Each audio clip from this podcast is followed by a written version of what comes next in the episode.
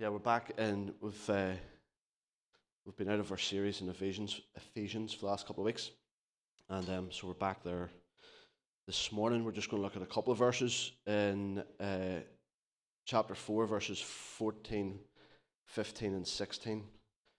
I uh, I, I just want to spend our time this morning uh, around one phrase. Um, just before we do that. Uh, let me let me repeat what David's already said. If you know any um, Portuguese speaking people, and make sure that you welcome them to the church next week with a couple who've seen God do incredible stuff uh, down the Amazon. Um, a wee place called Maués down the Amazon, uh, like for the last number of years, but even over over uh, COVID and all that's gone on over the last couple of years, have seen remarkable stuff take place. And um, and so Chino and his wife Jackie, they're going to be with us next uh, next Sunday morning. And so I'd really encourage you to be here to that we want to want to bless them and, and encourage them and pray with them um, next week. And uh, just in case you wanted the whole week full, I have something for this Saturday. David gave everything from Monday to Sunday. So if you've still the capacity, next um, next Saturday, we've uh, we've been part of pulling a group of uh, people together to be able to serve and work with the, the Ukrainians that are in our community at the minute. And so there's already 50 or 60 signed up for this Saturday over at the YMCA building uh, on Jervis Street in Portadown. And so we're really looking forward to that. And so if anybody's available, um, like bring your kids along too. If anybody's available to help just serve food, we just want to we just want to bless and serve. And so if there's anybody's available to make, please make yourself known. Um, or if anybody just is willing just to come and serve the food, please do that. If anybody's willing to come and help out with the kids' activities, there's going to be plenty of them. Uh, if anybody wants to come and just engage with the teenagers, uh, there's a few older ones, and it's been really difficult for the teenagers. Can I just say that? Like they've, the, the younger ones have st- have managed to get into local primary schools. The teenagers haven't, and uh, and just a wee bit isolated on their own and carrying all of the that they've witnessed and they've experienced. And so it'd be great if somebody was available just to come along and even play basketball or play football with the with the older ones. Um, anybody wants to help with transport, all of that stuff. There'll be a role for you if you're available and wanting to help out. Put it that way. So that's Saturday, uh, twelve to five, in uh, the YMCA to to serve and to bless our Ukrainian friends. Okay, Ephesians 4, verse 14 um, says, We will no longer be infants, tossed back and forth by the waves, and blown here and there by every wind of teaching, and by the cunning and craftiness of men in their deceitful scheming. Instead, speaking the truth in love, we will in all things grow up into Him who is the head, that is Christ. From Him, the whole body, joined and held together by every supporting ligament, grows and builds itself up in love as each part does its work. Um, really quickly, I know there's some new faces this morning. Uh, so you're so welcome. Thanks for being with us and worshiping together um, a lot of time to, to go where we've been. We've been here for the last number of months, I think from the start of the year. Uh, but let me just say really quickly the first three chapters, we spent our time looking at who, to summarize it in the briefest possible way, we talked about who God is and how He works. And so, chapters four, five, and six, uh, we're talking about who we are and the way that we work. And so the last time we, we, we talked, we mentioned the, um, the five-fold ministry. We, we, we spent um, a bit of time chatting around that. And can I just say, we will we'll be finishing chapters 9, 10, and 11 of the book that we're going through in our midweeks. And between the end of May and the end of June, the last five or six weeks, we're going to give uh, all of that, uh, the focus and the attention to speaking more into the ascension gifts, the, these gifts that we're given. God is wanting to fill the whole universe. And in order to fill the whole universe, these are the gifts that He's given. The goal is to fill the universe, the means of the gifts. And so we're going to talk a wee bit about that in our midweeks. We're going to explore that. We're going to plumb the depths of that um, uh, just before we break for the summer. So, just to make you aware of that. But we suggested last week that this, uh, what we know and experience of God, will be in the context of how we live with one another. How we know and experience, what we know and experience of God will be in the context of how we live with one another. And so, this phrase, speaking the truth in love, it's important to hear that this is not some, some phrase that we can just pull out of the scripture and weaponize it to suit our to suit our needs, to suit whatever to give ourselves a license. Put it that way, to give ourselves a license to say whatever we want. And so I don't know what your experience has been of this phrase. I don't know if went around the room. How have you how have you heard it being used? Or maybe even how have you used it? Have you used it as license um, within your relationships to say whatever it is that you want and justify it by telling the person that you're just speaking the truth in love? The context of where Paul is where Paul is saying this is in unity. The heading of chapter 4 in any version that I've looked at is unity in the body of Christ. And so that's the context that Paul is speaking, um, speaking here. Speak the truth in love. He's after unity within the body of Christ. In some ways, we have used this idea to divide. Paul is wanting it to unite. I've just been struck by this phrase for quite a while. I was briefly on Twitter a couple of weeks back. There was a girl called Kate Boyd had had uh, had written this. Speaking the truth in love is not a tone; it's a context. That context is relationship, where you've shown you love. Without that context, you're a critic, and that's fine. But you can't dress it up as love because you don't have the contextual right to. And so I think that has been her experience, and the little that I know of her and following some of her story, um, people have used license to tell her and to tell people what we want, what we think they need to hear. This is tricky this week. I'm so conscious of the complexities and the nuances with even opening up this conversation. Pilate, we're, we're just, we've uh, came away from the Easter story last week, and one of the things that Pilate asked in the middle of uh, all that was going on in Holy Week and Passion Week, he asked the question, What is truth? And it's really difficult to answer that. I think it's really complex, it's really nuanced. What do we mean by truth when there are so many different opinions on what it means to be a Christian? It's really challenging. It's really difficult to try and communicate this really well. But you, I hope you know me well enough now that my, my intention here is never to provide, to come up and stand up here and give you all the answers. Now you, I've told you what this all means, and now go and live it out. That's not what we're about here, I don't think.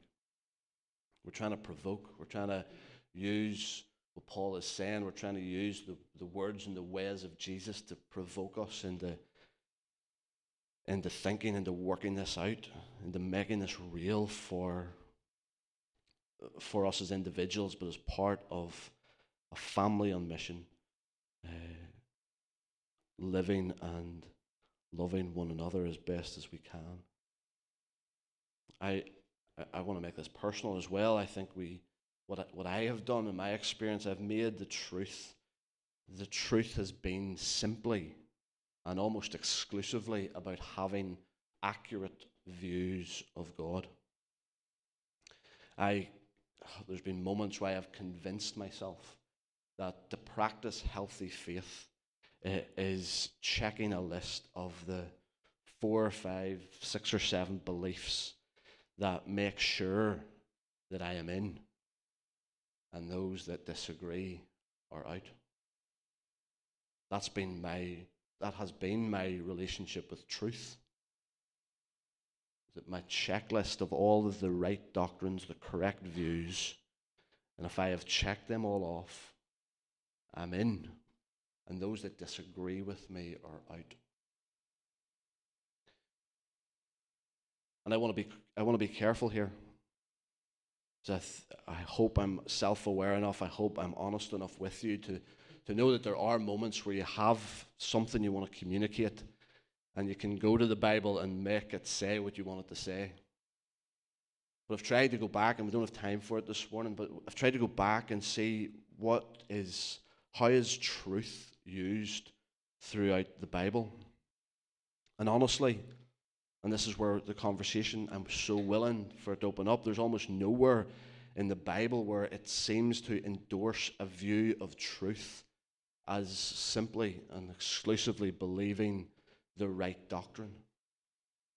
So, if we're to go back and look at the story of the children of Israel, and we see the word true being mentioned, it's always in the context of relationship. It's always about being trustworthy. It's always about faithfulness.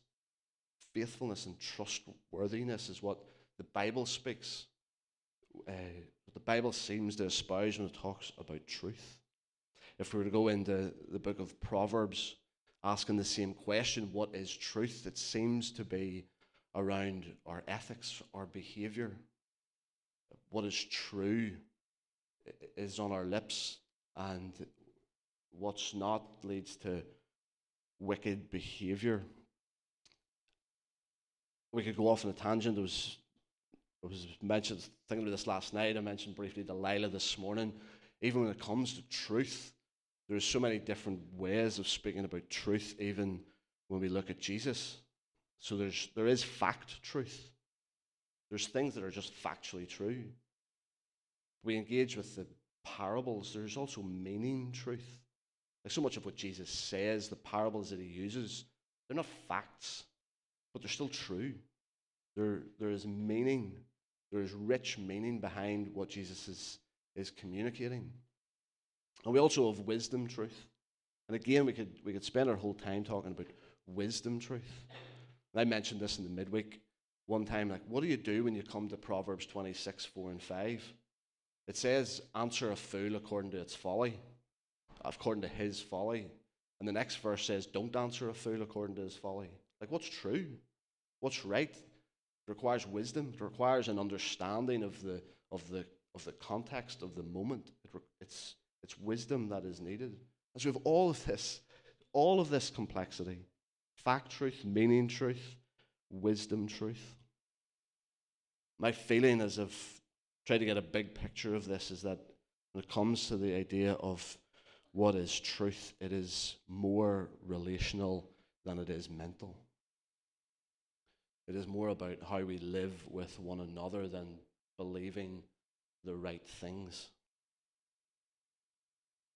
Soren Kierkegaard uh, is a is, it was a Danish Danish theologian that lived in the 1800s, um, and there's there's some of his story that just fascinates me. He was adamant when it came to truth. He speaks a lot about truth, and he was adamant that truth was love in action. So, so Kierkegaard was a, about, he was around at the time of the, the period of enlightenment this intellectual movement that became so much about the pursuit of knowledge and what we know. And I think Kierkegaard was, was pushing against that. And so he, he talked about, he was witnessing, he felt he was witnessing that uh, truth was slowly, unconsciously turning Christianity into a mental exercise. Being a good Christian has become about being able to understand it and articulate it. And for him, he was pushing against that. truth needs to truth needs to work itself out in love. It needs to be love in, in action. Again, if I can continue to try and make this personal, I came to, I out of really wrestled with verses, words that Jesus spoke in the Gospels, like, you will know the truth, and the truth will set you free. I Felt years ago like my, my desperate pursuit of knowledge, I was convinced that God's pleasure in me was believing the right things, holding the correct views being certain, being 100% certain on the views that I held. And in some strange way, and I don't like this is just my personal experience. I promise you, I'm not using it to suit what I want to say here. But that felt it felt more restricting than it did freeing. I felt the more that I was pursuing the right view of God, the, the further I held people at a distance. The less I felt I was able to love people without judgment the less I felt I was able to, to, to just be with them and where they were. Felt it was my duty to, to tell them my opinions in, in order to help them have the same view that I had. Felt incredibly restricting. It felt like there was no freedom in, in that at all. I truly felt what Paul felt that knowledge puffs up, but it's love that strengthens the church.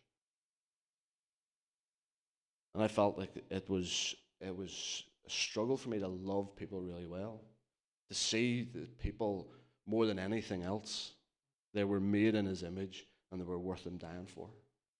In my pursuit of knowledge, in my pursuit of having the right view, the correct doctrine, I missed being able to love really well. I entered into conversations more more desperate to prove a point than to love well.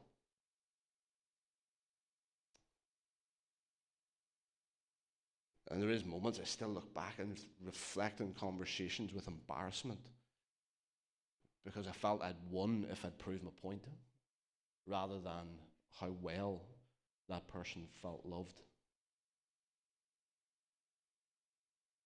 And so again, I know that, well, there's so many questions that can come out of that. So many things that you could like you could push back on, and that is good, and I'm up for that. Discovering um, that faith is not, I don't believe anyway, faith is not certainty in what we know, it's confidence in who we know. There's just something about about discovering Jesus again afresh and and just being caught up in how he interacted with people and how he was with people, how he came alongside the marginalized and how the marginalized clearly felt in his presence. So it became for me, faith was not so much about certainty and what all that I knew, but uh, confidence in who we know. And I think we're, we're, we're fine to, to keep uh, fine with that statement because I, and I've said this before, Jesus, uh, through the Gospels, Jesus asked 307 questions and he is asked 183 and he only ever directly answers three of them. So maybe this is really simple. Maybe this is too simple. But it feels to me if Jesus, if Jesus, if the truth was about having the right views, about making sure for in order to please Him, we had to have the right understanding, the correct doctrine, or all our I's dotted and our T's crossed. I think Jesus would have answered more questions directly. There's moments that I just become like really frustrated by it within this conversation because I still watch, I still watch people tell, communicate in a way that is not loving. And I ask myself why or how or when did it become more important about getting right views than how we relate to others? How did that happen? And that will require us looking inward personally, of course. But I think it's a challenge for the church as well. It's a challenge for us to work this out. How did that happen? That it became more important about getting the right view than how we relate to one another. Again, I think I'm self aware enough to recognize those times, and even still today, like, don't forgive me if you think like I've worked this all out and I'm, because uh, I still have those moments where I step away and realize I am, I'm conflating my opinion with truth. And then there's moments, maybe even the heat of the heat of discussion or the heat of debate, that your ego wants to think that my opinion is always the truth. And that's what can sometimes happen when you get under pressure or you're getting that, that sort of pushback. Your ego ends up thinking your opinion is always the truth. And I keep bringing this back to the context, and we've been here a few times over the last couple of weeks. The context that Paul is speaking in here is unity, it's humility, it's gentleness. And this demands humility no matter who we are. We only ha- see our slice of the world at our particular time. We only know what's going on here and now. And sometimes we, we elevate our moment. We elevate our culture. We elevate our, our thinking and our advancing and our progression. And C.S. Lewis called us out on it. He said you're chronological snobs. Whenever you think it's like your time is the time. Um, I showed a picture to Paul this morning that uh, somebody had done this doodle of watching the the movement of Christianity from from uh, from the beginning and right to now, and in a classroom setting, the speech bubble came out saying, um, "The movement should be glad that we are now here to help them see where they've been wrong and how we've got it all right." Words to that effect. And another speech bubble off to the side. Isn't Jesus so lucky to have us? Uh, so it's just that idea that we, we forget all, we can so easily dismiss all that's gone on um, over the last number of years in different, different generations, different cultures, different backgrounds. And we, we cannot rely solely on our own opinions. We have to have humility. We have to be humble enough to learn from others, have to be humble enough to trust others. Don't want to be guilty of being the generation that thinks we're the special ones. We've finally got it all right. Forget about what's what's been debated and what's been wrestled about for the last two thousand years. To think that we can come along and think, oh, we've we've got it right, leave it to us. C.S. Lewis was right. And I've become so much more comfortable acknowledging for myself and for those that I'm in relationship with, with that we are all on the process, in process of becoming. It's where we all are at. Each one of us. I'm pretty confident that I can say that to every one of us. We are all in the process of becoming. And so I love what Paul says in 1 Corinthians. We could go to 1 Corinthians 13, verse 12, and this beautiful chapter on love. And in verse 12, he sees, he says that we see in a mirror, uh, in a mirror, we see in a mirror um, imperfectly.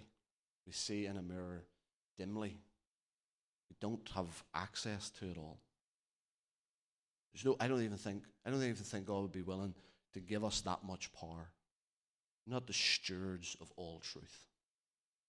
That would be too much power. We, we see in a mirror dimly, imperfectly. When he comes, we'll, we'll know more. And in the midst of all of that, there's faith, hope, and love, and the greatest of these is love. And then 1 Corinthians 8, I know that I've mentioned this verse often. But again, it's Paul saying anyone who claims to know all of the answers Anyone who claims to have all of the truth doesn't know very much. And he goes on to say, but the person who loves is who God recognizes. And I always thought he, I would get his attention if I knew and articulated all the truth, all the right views. I thought that's what he would recognize. But that's not what Paul's experience was. If that's the pursuit, if that's the way, if that's what you're pursuing, If you think you can know it all, then you don't know very much. The person who loves is who God recognizes. Jared Byas, Jared Byas said this Speaking the truth in love should mean we've earned the right to share our opinions and values with others over time. If we haven't demonstrated real and tangible love to someone, we cannot tell the truth, no matter what comes out of our mouths. Read that again.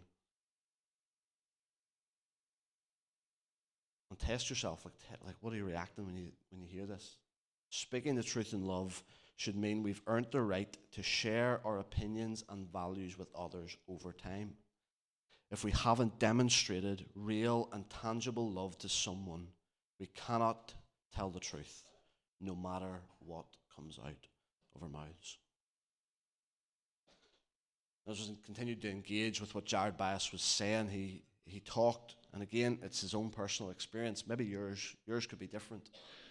I think mine has been similar to, to this guy Jared's when he said that he's witnessed, he's seen, he's testified to hundreds of lives changed by human beings who have just shown up to love without judgment, without feeling compelled to speak the truth in love. He, he then goes on to say, I've seen almost no lives change when we begin by speaking the truth in love. And so my challenge to us, like there, again, as I said, I know that there's complexities and nuances, and we want to work this all out together. But I do think there is a couple of things that where we can, where we can all find common ground for certain, and that comes that that is our our motivations.